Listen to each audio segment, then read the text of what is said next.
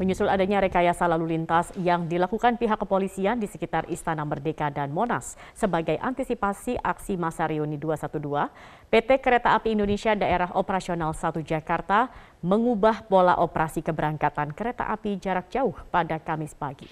Sebanyak 12 jadwal keberangkatan kereta api jarak jauh dari stasiun Gambir juga berhenti di stasiun Jatinegara untuk melayani penumpang. PT Kereta Api Indonesia Daop 1 Jakarta melakukan rekayasa pola operasi keberangkatan kereta api jarak jauh mengantisipasi kemacetan di sekitar stasiun Gambir karena adanya rekayasa lalu lintas oleh pihak kepolisian. Jika biasanya seluruh perjalanan kereta api jarak jauh hanya berhenti mengangkut penumpang di stasiun Gambir, kali ini kereta jarak jauh juga berhenti di stasiun Jatinegara.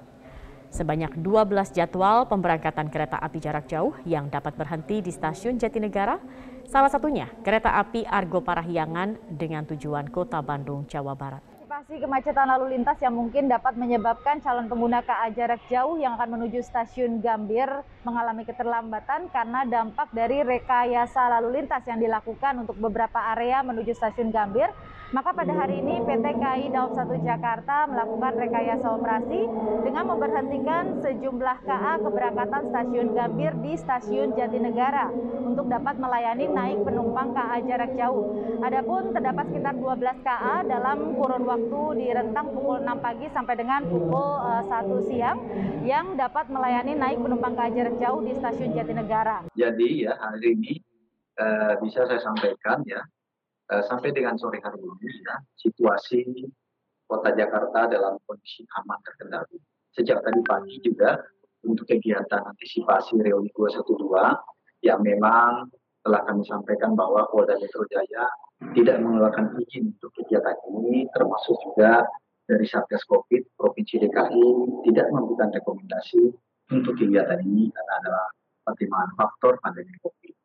Uh, sepanjang hari ini ya uh, untuk wilayah Patung Kuda khususnya tidak ada kegiatan reuni ataupun perkumpulan uh, massa masyarakat dan persaudaraan ekonomi 212 memang pada pukul 10 tadi sempat ada kurang lebih 500 uh, masyarakat atau masa yang terkonsentrasi di Jalan Wahid Hasim yang mencoba uh, menuju kebun siri. Namun setelah diberikan uh, pemahaman oleh petugas di lapangan baik dari Polri, dibantu TNI dan juga pemerintah daerah dan Satpol PP terkait dengan legalitas tidak memiliki izin. Kemudian juga dari aspek keamanan yang membahayakan yang membahayakan kesehatan ya terkait dengan penularan COVID-19. Nah, syukur Alhamdulillah ya masa bisa mengerti dan paham dengan situasi nah, karena kita dilakukan pemahaman apabila memaksakan diri untuk masuk wilayah dan reuni maka akan ada sanksi pidana yang akan dijerat kepada mereka sehingga mereka menyadari itu dan bisa kembali melalui jalur tanah ya. Kemudian situasi sampai hari ini ya terkendali dengan normal, kemudian Eh, penutupan uh, sekitar patung kuda maupun uh, monas uh, kita tadi pukul 14.00 sudah kita normalkan kembali jadi semua arus terlalu lintas yang menuju uh, patung kuda maupun monas termasuk mudik pemeriahan ini sudah normal kembali. Baik. ya. uh, Artinya uh, jalan yang sebelum ditutup sekarang sudah bisa dilalui lagi oleh uh, pengendara begitu ya Pak Zulpan dan uh, kalau melihat tadi Pak seperti apa sebenarnya proses uh, pengamanan yang dilakukan dan uh, bagaimana evaluasinya Pak? Ya, pengamanan yang kita lakukan hari ini yaitu pengamanan yang dilakukan oleh Polda Metro Jaya tentunya dibantu teman-teman dari Kodam Jaya termasuk juga dari pihak pemerintah daerah dalam hal ini Satpol PP kita menggelar kekuatan kurang lebih 2.000 kekuatan, di mana di antara 1.500 dari Polda Metro dan juga sisanya dari kekuatan TNI maupun uh, Satpol PP. Kemudian kita membagi tentunya pengamanan konsentrasinya adalah kita mengupayakan agar tidak ada masa yang menuju patung kuda untuk dijadikan tempat reuni. Kita uh, menjadikan ini sebagai pengamanan ya yang bertujuan untuk uh, keselamatan ya, dan kemanusiaan. Ini juga sejalan dengan prinsip-prinsip pemolisian yang mengedepankan tindak dan tindakan pencegahan ya sehingga kita ya dengan langkah-langkah upaya yang kita lakukan syukur alhamdulillah ya tidak ada kegiatan reuni di patung kuda ya sehingga situasi pada pukul 14.00 bisa dinyatakan terkendali aman sehingga jalan dibuka kembali ya normal seperti biasa. Baik. Berarti ini tadi uh, gabungan dari pihak kepolisian, TNI dan juga Pol PP begitu Pak Zulpan berapa tepatnya personel yang diturunkan dan seperti apa tadi pendekatan terhadap masa Pak agar pembubaran berjalan tertib. Tadi informasinya juga sempat ada sedikit bersih tegang begitu ya Pak ya ketika akan uh, dibubarkan begitu. Ya, jadi uh, pola yang dikedepankan adalah pendekatan persuasif dan humanis ya. Uh, saya rasa bukan bersih tegang ya, cuman karena uh, namanya banyak orang ya 500 kurang lebih ya semuanya mengeluarkan suara jadi kelihatan seperti ya bersih tegang tapi ternyata tidak ya di lapangan. Karena terbukti dalam waktu singkat setelah diberikan pemahaman dari aspek legalitas hukum maupun uh, pandangan kesehatan terhadap kegiatan yang mereka lakukan ini mereka memahami. Sehingga dengan cepat mereka langsung kembali melalui jalur Tanah Abang. Dan pada pukul 14.00 wilayah yang tadinya kita amankan kita tutup ya untuk antisipasi reuni ini terkait dengan pandemi COVID yang kita khawatirkan ini bisa kita buka kembali kita normalkan kembali. Ini sebagai bukti bahwa kegiatan ini bisa berjalan dengan tertib dan aman. Sehingga pada kesempatan ini ya saya juga mengucapkan terima kasih dan apresiasi kepada saudara-saudara kita dari persaudaraan alumni 212 yang telah uh, mematuhi ketentuan peraturan perundang-undangan terkait kegiatan yang sudah kita himbau untuk dilaksanakan. Mudah-mudahan ini menjadi pembelajaran positif bagi kita semua bahwa hmm. pandemi COVID ini adalah menjadi tantangan bagi kita semua, bukan hanya kepolisian, tetapi ini hmm. adalah pekerjaan rumah bagi semua elemen masyarakat agar Indonesia, khususnya DKI Jakarta, tidak terjadi lagi lonjakan gelombang COVID yang ketiga. Kita ya. tahu wilayah DKI ya mulai hari ini juga ppkm-nya sudah level 2 sehingga uh, prokes kesehatan tentunya sudah diberlakukan terhadap semua kegiatan kemasyarakatan. Baik, Pak Zulpan tadi terkait uh, imbauan yang Anda berikan begitu, apalagi saat ini DKI Jakarta uh, sudah naik statusnya menjadi PPKM level 2, bagaimana ketentuannya begitu untuk uh, masyarakat yang menggelar aksi damai ataupun juga aksi unjuk rasa dan uh, sebagainya Pak?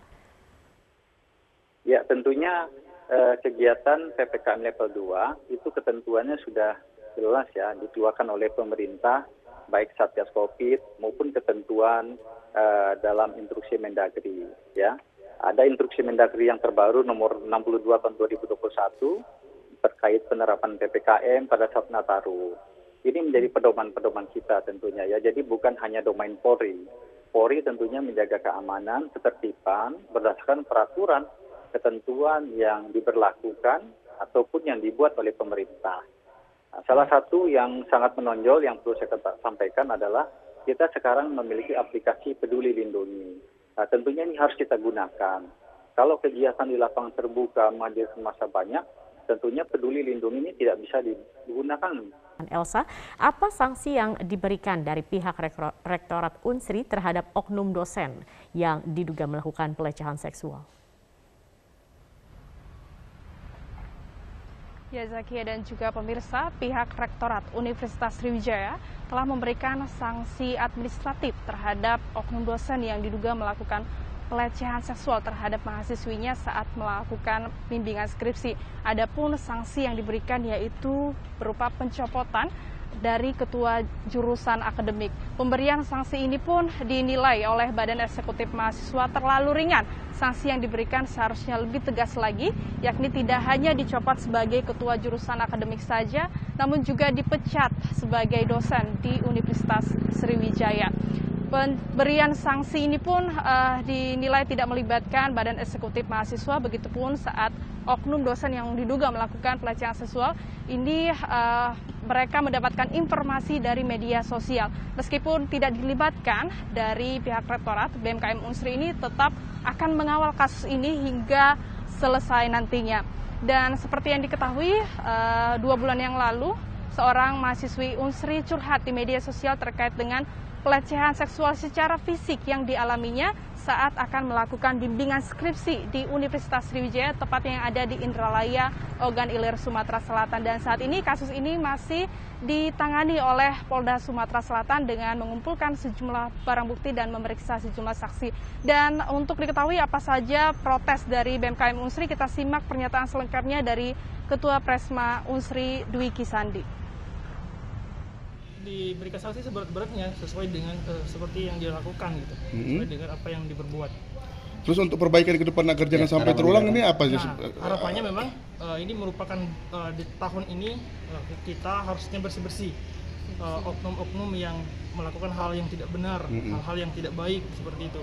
Justru dengan ketika kasus ini ditindak dengan tegas, kami yakin ke depan tidak ada lagi kasus seperti ini maka uh, harus diselesaikan segera dan dituntaskan segera agar kasus ini tidak terjadi lagi di tahun-tahun berikutnya. Zakia. Ya, Elsa, kemudian sejauh mana perkembangan penyelidikan terkait kasus ini? Ya, hingga saat ini Polda Sumatera Selatan tepatnya dari Subdit Perlindungan Perempuan dan Anak masih terus melakukan penyelidikan dan terkait dengan oknum dosen ini telah uh, mengakui perbuatannya yakni telah melakukan uh, pelecehan seksual terhadap uh, mahasiswi saat melakukan bimbingan skripsi. Dan seperti yang diketahui kemarin, tepatnya pada hari Rabu 1 Desember 2021, Polda Sumatera Selatan ini telah melakukan olah TKP di kampus Unsri yang ada di Indralaya, tepatnya di ruang laboratorium pendidikan sejarah Fakultas Keguruan dan Ilmu Pendidikan di mana dalam olah TKP yang dilakukan turut dihadiri oleh korban yang berinisial DR, kemudian juga dari uh, Polres Ogan Ilir, berikut juga dari Polda Sumatera Selatan.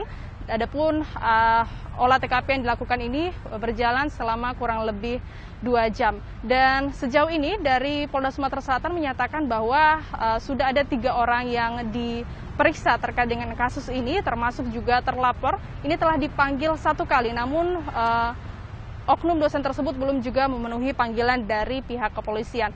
Selain dari kasus dugaan pelecehan seksual yang dialami oleh DR, ada dua laporan lagi yang diterima oleh Polda Sumatera Selatan terkait dengan pelecehan seksual. Jika DR mengalami pelecehan seksual secara fisik, untuk dua korban lainnya ini mengalami pelecehan seksual secara verbal atau mendapatkan kata-kata yang kurang pantas dari oknum dosennya. Dan sampai saat ini pun pihak kepolisian masih terus mengumpulkan bukti untuk nantinya kasus ini akan diproses lebih lanjut lagi.